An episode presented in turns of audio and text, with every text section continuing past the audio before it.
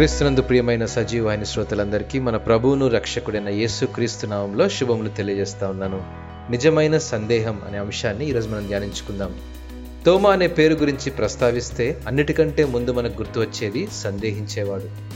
మరణముంది సమాధి చేయబడి పునరుద్ధానుడైన యేసుక్రీస్తు ప్రత్యక్షమైనప్పుడు ఆ సమయంలో మనం అక్కడ ఉండి ఉంటే మనలో ఎంతమంది మీ సందేహించకుండా నమ్మి ఉండేవాళ్ళం?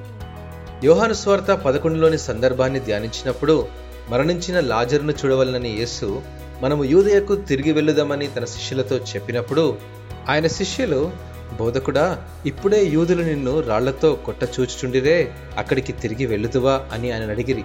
అందుకు దిదుమానబడిన తోమ ఆయనతో కూడా చనిపోటకు మనమును వెళ్ళుదామని తన తోడి శిష్యులతో చెప్పెను.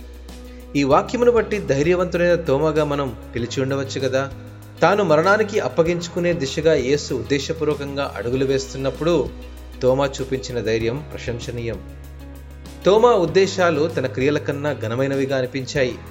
నేను ఆయన చేతులలో మేకుల గురుతును చూచి నా వ్రేలు ఆ మేకుల గురుతులో పెట్టి నా చెయ్యి ఆయన ప్రక్కలో ఉంచితేనే గాని నమ్మనే నమ్మనని తోమా ఒక రుజువు కోరినప్పటికీ పునరుద్ధానుడైన యేసు తోమాతో తన పునరుద్ధాన బలమును ప్రత్యక్షపరుచుకున్నప్పుడు నా ప్రభువా నా దేవా అనకుండా ఉండలేకపోయాడు.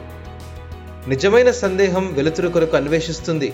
అపనమ్మకం చీకటితో తృప్తి పడిపోతుంది విశ్వాస జీవితంలో దేవుని శక్తిని తనకు తానే రుజువుపరుచుకొని సాక్ష్యాధారము కలిగి జీవించడమే నిజమైన విశ్వాసం.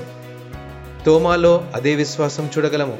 ఆనాడు యేసు ప్రభు తోమాకు ఇచ్చిన జవాబు నేడు సందేహించే మనకు నమ్మకాన్ని అపరిమితమైన ఆదరణను కలగజేస్తుంది.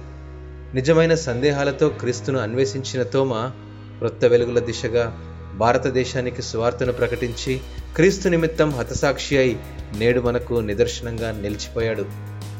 నిస్సందేహమైన విశ్వాసంతో అడుగులు ముందుకు వేయటకు ప్రయత్నిద్దామా? దేవుడు ఈ వాక్యమును దీవించునుగాక. ఆమెన్.